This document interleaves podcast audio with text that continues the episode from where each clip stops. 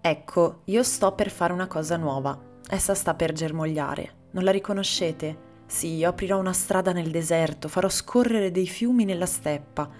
Le cose vecchie sono passate, sono diventate nuove.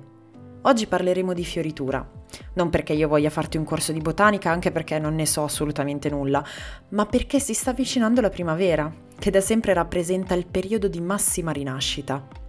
Il sole ci scalda, i fiori mostrano la loro bellezza e colorano le strade, e il cielo abbandona quel manto grigio insopportabile e apre le sue finestre alla luce.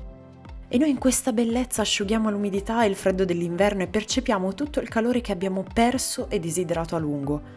Ovviamente non voglio parlare del paesaggio e della stagione in sé, ma come avrai ascoltato in altri podcast e come avrai ormai capito, desidero restituirti oggi una metafora del nostro luogo interiore e di come possiamo affrontare e vedere con occhi diversi questi cambi di stagione. Capita anche a te di percepire l'inverno come una stagione infinita. Anche tu come me sei particolarmente meteoropatico e ti lasci influenzare dal meteo, appunto? Sembra che in inverno si sospenda tutto il tempo, i sogni, le speranze.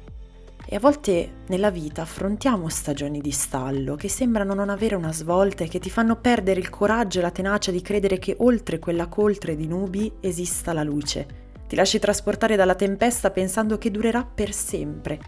Nel passo che ho letto inizialmente Dio ti dice questo però.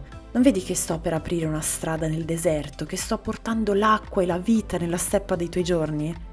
Se non lo riconosci è perché non conosci ancora chi è in grado di dare una svolta alla tua vita e sbloccare quella stagione di sospensione, di attesa o di dolore affinché tu possa rinascere.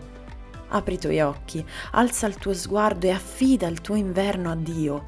Lui ti donerà la primavera che stai cercando e ti aiuterà a rifiorire, ma per farlo, come sempre, concludo col dirti Dio ti benedica e conosci Gesù.